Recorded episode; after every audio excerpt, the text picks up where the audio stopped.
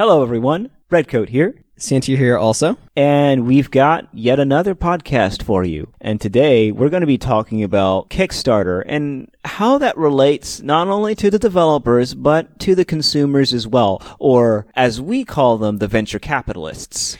Yeah, that's actually an important distinction that I want to make, and something that was a bit of an impetus for wanting to do this podcast in the first place. One of the big issues that I think happens with Kickstarters, and we are jumping into this feet first, let me tell you, is that backers are acting in the role of venture capitalists, not as consumers. So a consumer is somebody who purchases a product whether it be a loaf of bread to literally eat, or a movie to watch, or whatever else. A consumer is a very distinct role, and a lot of people are used to being a consumer. But Kickstarter is not a consumption marketplace. It is for venture capitalists. Venture capitalists are people who have decided to put money into something in the hope of getting some sort of return out of it. So in this case with Kickstarter, your stated return on investment is what they say the backer reward is. So you put money in, you're investing it in them, that's what you're hoping to get out. But it should be noted that you put that money in and you are taking a risk. It's not a gumball machine that you put the money in, out comes a gumball. It's probably a bad analogy, but it's closer to a slot machine. Um, although this slot machine is a lot more reliable than a one-armed bandit. Well, it's a slot machine trying to win. And, and this is where the the issue arises because a lot of people aren't used to the concept of venture capitalism. Most people aren't venture capitalists. So you get a lot of false conceptions when they think of themselves as consumers and are actually being venture capitalists. With all investing, there's a chance that you will lose value. That's Yeah. just a case. With venture capitalism, you're putting your money in, you're hoping it will return, but there's a chance that it won't. So you have to assess carefully to try to make sure that you're investing your money into a venture, hence venture capitalist, person putting up the capital, that's money, for the venture. You have to do a lot of analysis and assessment to determine whether or not you think it is worth putting money into the thing. There's, for example, the show like Shark Tank. Yeah. Uh, Those are venture capitalists, investors, as they probably call them there, or sharks, or whatever they want to call them. People come up and say, here's a thing I want to make. And the venture capitalist says, am I going to make money by putting money into them? Yeah, and uh, Shark Tank is actually a pretty interesting example because one of the things in that show is that all of the product makers, they basically come up with their game face on and their best performance of, okay, this is what my thing does. I'm going to show you it doing what it does and things like that. But after they're done, then there's this period where they actually converse with the venture capitalists. And the capitalist is like, okay, I hear what you're saying, but how are we going to get this out onto the market? Why would I use this this way? This seems more like this other thing. Or there's this other product on the, on the market that does this same thing. And these are questions that a venture capitalist is going to ask uh, that the developer may or may not have answers for. They're not necessarily businessmen. Yeah, now the thing that's beneficial about Kickstarter is you're generally not putting money in to try to get money out. You're putting it in in the hopes of getting the backer rewards. Now you might, as with any investment, get a bigger return on than you expect, which would be, for example, stretch goals. Yep. However, reality is sometimes projects will fail. Not all investments are successful. This is just how things are. People don't want it, but it happens. So, one of the dangers with Kickstarter is how hype can draw people into making investments into something that maybe they wouldn't if they were thinking about things more clearly.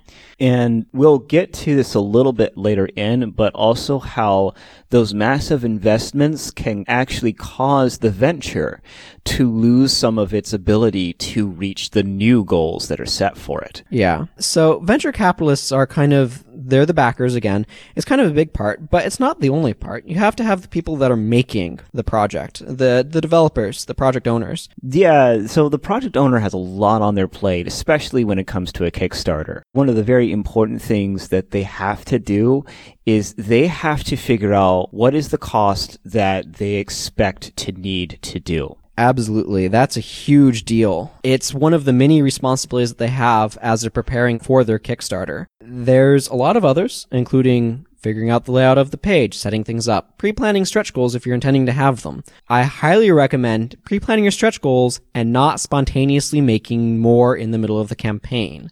Yeah, this harkens back to the thing we had stated earlier about a venture losing its ability to actually reach the goals set for it. Yeah. It's bad to make plans in the spur of the moment that you then need to deliver on. We were looking earlier today in preparation for this at a couple of past Kickstarters. Yeah, I believe it was Shantae, Half Genie Hero. Yep. The Bloodstained uh, Kickstarter, which the product is, well, both of those two products are still in development. Yeah. Although Half Genie Hero now has a release date. Yeah, which is pretty sweet. And Mighty Number Nine, which was released this year. Yeah. Now, all of those, well, Bloodstained still has, you know, About a year. about and a half. year. Well, about a year before it runs over schedule. Yes. But one of the things that you'll notice with all of these is they hit multiple stretch goals. Yes. This is a key corollary that we cannot ignore. Um, yeah, so with Shantae, Half Genie Hero, one of the things that WayForward explicitly said when people asked them, hey, why are you running over schedule? I thought you guys knew what you're doing. They're like, we do. We hit a bunch of stretch goals. And we looked at them. They hit a bunch of stretch goals that are going to take a lot of time. That's why it's taken them three years to make that game when they initially thought it'd be, what, closer to one? Yeah, well, I mean, it turns out there was so many art goals that were met, and it making art for an HD animated thing that you know has to live up to a certain level of animation fidelity and character. That takes time. I mean, look at any Disney animated feature, and Oh, that's for sure. That's two hours of movie, and those can take upwards of two years. Yeah. And so you take that sort of animation fidelity, and then you say, but players have to use this. It has to behave correctly everywhere inside of a constantly variable environment. That's going to take time. Yeah. Uh, something else actually is that stretch goals will wreck those estimates, and you can't change those estimates as far as I know. So they will become wrong really, really quickly. Something else, though, that I think is just important to think about is the nature of projects will often kind of change along the way. So most of what happens on Kickstarter, and we're generally going to be talking about games here because that's what we're mostly familiar with, are people who have an idea, something that they've always wanted to make. They haven't made this sort of thing before. They're working with a new team often. There's a group of people who have gotten together and like exciting ideas. This is what we want to make. We're all really excited about it. They might discover in the process of making it that some of those ideas don't quite work the way that they wanted, and so they have to change them to something that does function. This can frustrate some percentage of backers that are like, hey, I thought we were going to get this. Why are we now getting this? And the reason, well, the initial idea didn't work. If you've listened to our Stages of Game Design podcast, you'll know that one of the things that happens is you come up with a bunch of concepts during pre production and you kind of figure out in the course of making it whether or not they're any good. So stuff can sound really good on paper, turn out really poorly in practice. And when things are as transparent as early as they are with a Kickstarter often, you're going to run into the consumer being privy to that without having that sort of hands-on experience. This is just a thought, take it or leave it. It might be useful to say, here's why we made the decision. You try it, you play it, you see what you think. This is how we felt about it. This is why we're making that decision. It is a really difficult role. Uh, in our earlier talk about development, there was also that statement of there are some elements of a game that will never feel good until it's complete. And it's really hard when you're in a, well, basically when you're in a fish tank and everybody's looking at you and examining the, the smallest detail of what you're doing to be able to confidently say, no, this will work. Trust me, this will work. We just have to get this done. Or to be in that situation of like, I don't know if this is going to work, but we're going to make it happen. And being able to be confident in that way, because that is a form of confidence. Yeah, there's a lot of judgment calls that need to be made. But just approaching that topic of estimates once again, this is a big area that I really, really, really want to address because I see so many projects running over what their estimates were and a lot of people getting very angry about it. I am going to make a statement here. I personally do not believe that Kickstarter should have estimated delivery dates on reward tiers. So I'm just going to address a few of the reasons why here.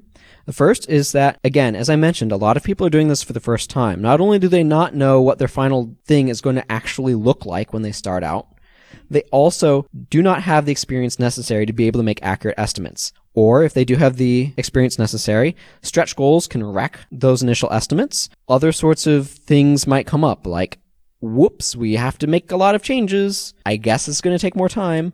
Another big thing that will add to that is a lot of Kickstarters are done with the idea that the developer is going to try to do what they wanted to do with it, not being adherent to the whims of a publisher. And so they're going to err on the side of quality as opposed to getting it out on time. There's uh, also just unanticipatable events that will happen. The example that comes to my mind is one of the uh, Reaper Miniatures Bones Kickstarters was delayed due to a port strike. They could not have predicted a port strike. There's just a lot of different things that can make estimates not come through on time. There can be other life circumstances also. For example, somebody getting sick. Early estimates are very difficult to get correct. When you're trying to determine how long is it going to take to make this thing, it's very easy to just be wrong on that. Yeah, it's very easy to just end up being wrong, especially if you're well, one of the worst things that you can do when you're doing your estimates is best case scenarioing it. That will Oh, yeah. that will screw you over very quickly. Every single time. Like the the rule of thumb that I usually go by and I'm not going to say that it is, especially successful in being accurate, but it can help in just making sure that when you're looking at your development times, you are actually allowing yourself time to mess up, time to actually do what you need to do on the product. And that is, you think of the amount of time that you feel it would take to actually do the thing. And when you do that, you take the actual additional consideration of, do I know what I'm doing with this? Do I really know how to do this sort of thing? If the answer is yes, you're going to add 50% to that time. That 50% that is added on is to account for any form of screw up. Um, that you could be on there. And if you are in any way uncertain as to whether or not you know how to do something, then you need to multiply your time by 2.5. So add another 150% to that time, partially because you have to allow for learning how to do the thing.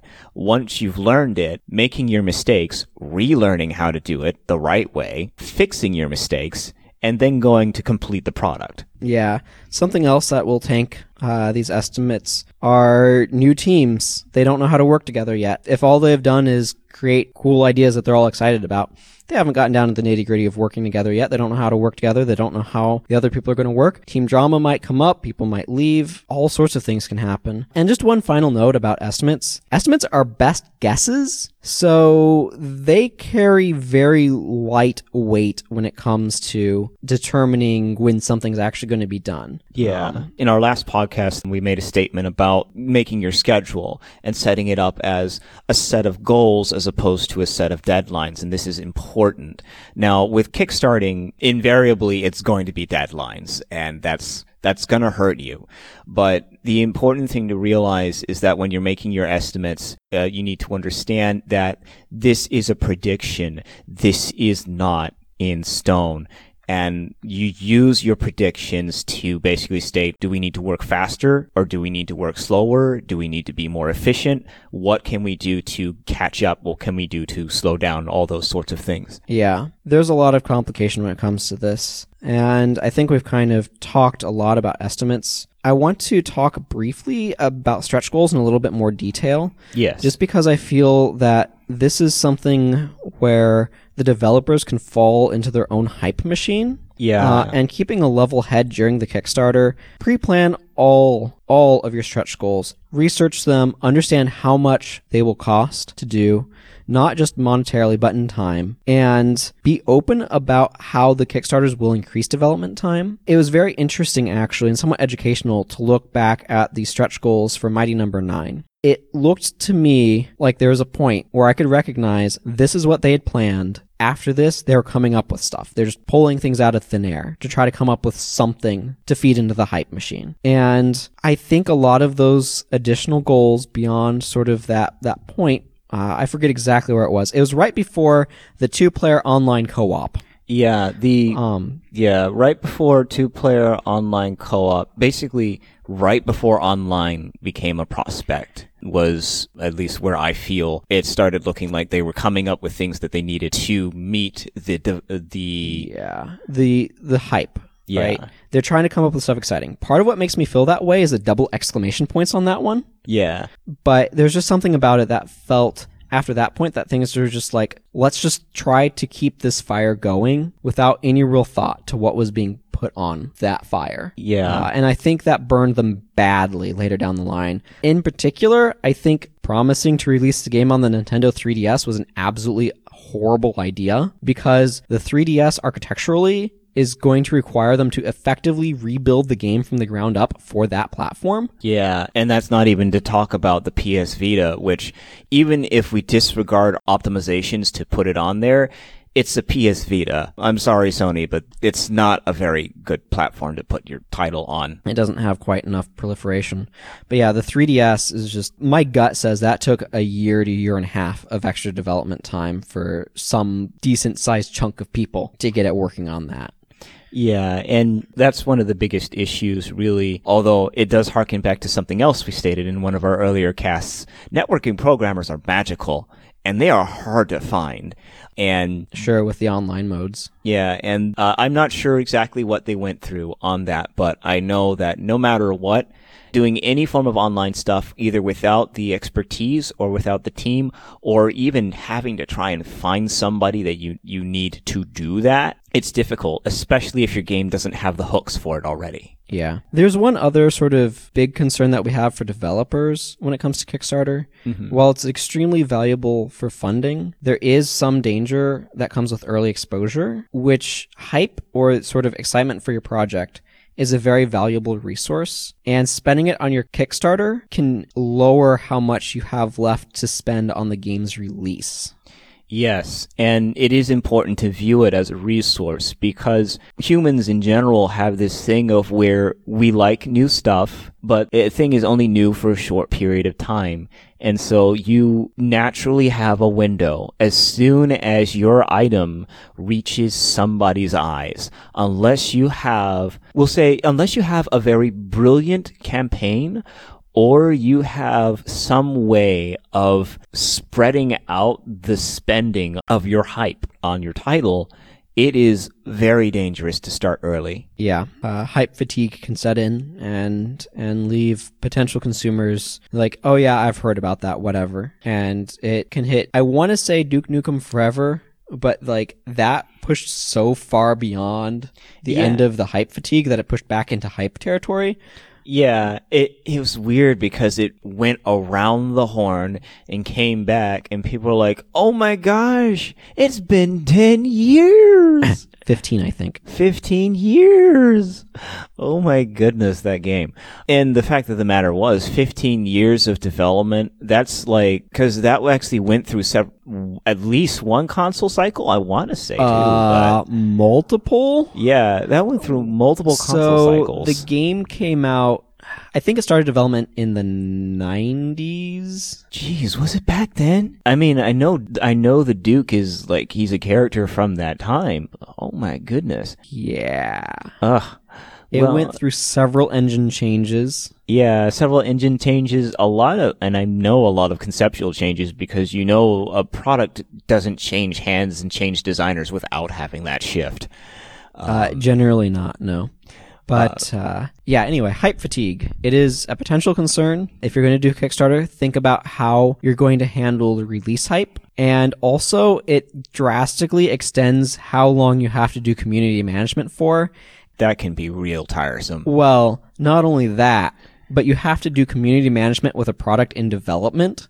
Like with the product that is in development. Yeah. That's really, really hard because of the challenges of a developing product. Yeah, there's a lot of things that go with that. And I suppose while we're inside of this area, I do want to make a shout out to the guy. Um, I mean, I actually played Mighty Number Nine and tried the game out, and I'm not going to say that it's a bad game. Actually, very much enjoyed it myself, but that's because I'm an old Mega Man nut. So you give me anything that jumps and shoots and dashes, and I'll um, I'll eat it up. But I want to make a shout out to the guy. Thanks for doing your best on that. I know it was a really tough deal and taking the chance on Kickstarter because I mean, I learned a lot from what you did on that. So yeah, I want to make a shout out for that. One final big concern or set of concerns that I, see Santier, personally have with Kickstarter is I think that a lot of the people on there are not prepared to be either venture capitalists, you know, instead of consumers, or to see behind the curtain by watching something develop from conception. Creation is often a very messy process, and there are many who are not ready to see inside this sort of proverbial sausage factory. And and that's just kind of that final point that I personally wanted to make sure was made. Venture capitalism is very, very different from consumption, from being a consumer. And uh, I implore everybody who intends to be a backer to be very respectful of the creation process as well, um, especially since they're getting to see it from very, very early and just how messy it is. And there are, unfortunately, a lot of people who are not ready for that messiness. Yeah, and I do want to say on a on a slightly higher note that it is exciting to be a venture capitalist, and I definitely don't want to deter people from doing it with that knowledge in mind that venture capitalism is a big risk. It is. And understanding that is important. But you think of it like poker. You're taking an educated risk. I definitely encourage people to think carefully about being backers, but not to be discouraged from backing in projects that they believe in. Yeah. I mean, there's definitely something great about being a part of making something awesome. Or even just being a part of the struggle to get something out there. Yeah. Or in many ways, investing in the dreams of somebody else. Yeah, it's just kind of a cool thing. With that, I'd like to say that we're we're pretty close to done on our Kickstarter talk here, I think. I think we are. So, uh, I think on the final note, just uh, do your homework on these starters and realize that it's hard out there for a developer, just as hard it is out there for a player. And don't be a player hater, and certainly don't hate on those developers. Yep. Uh, also, because I, I feel it is a good idea, I want to thank everyone who might be listening to this who has backed projects and taken that leap of faith and uh, decided to to take some small risk with the people who are taking a big one and chasing their dreams. So thank you. Yeah, in some ways, those risk takers, they are doing it for you. Because after a fashion, an artist is nothing without an audience. Well, he's not nothing. He's still something. But he's so much more when he has someone to do his work for. And to share it with. Well, with that, Santier signing off. And this is Redco, signing off. Play the games you want to play, boyos.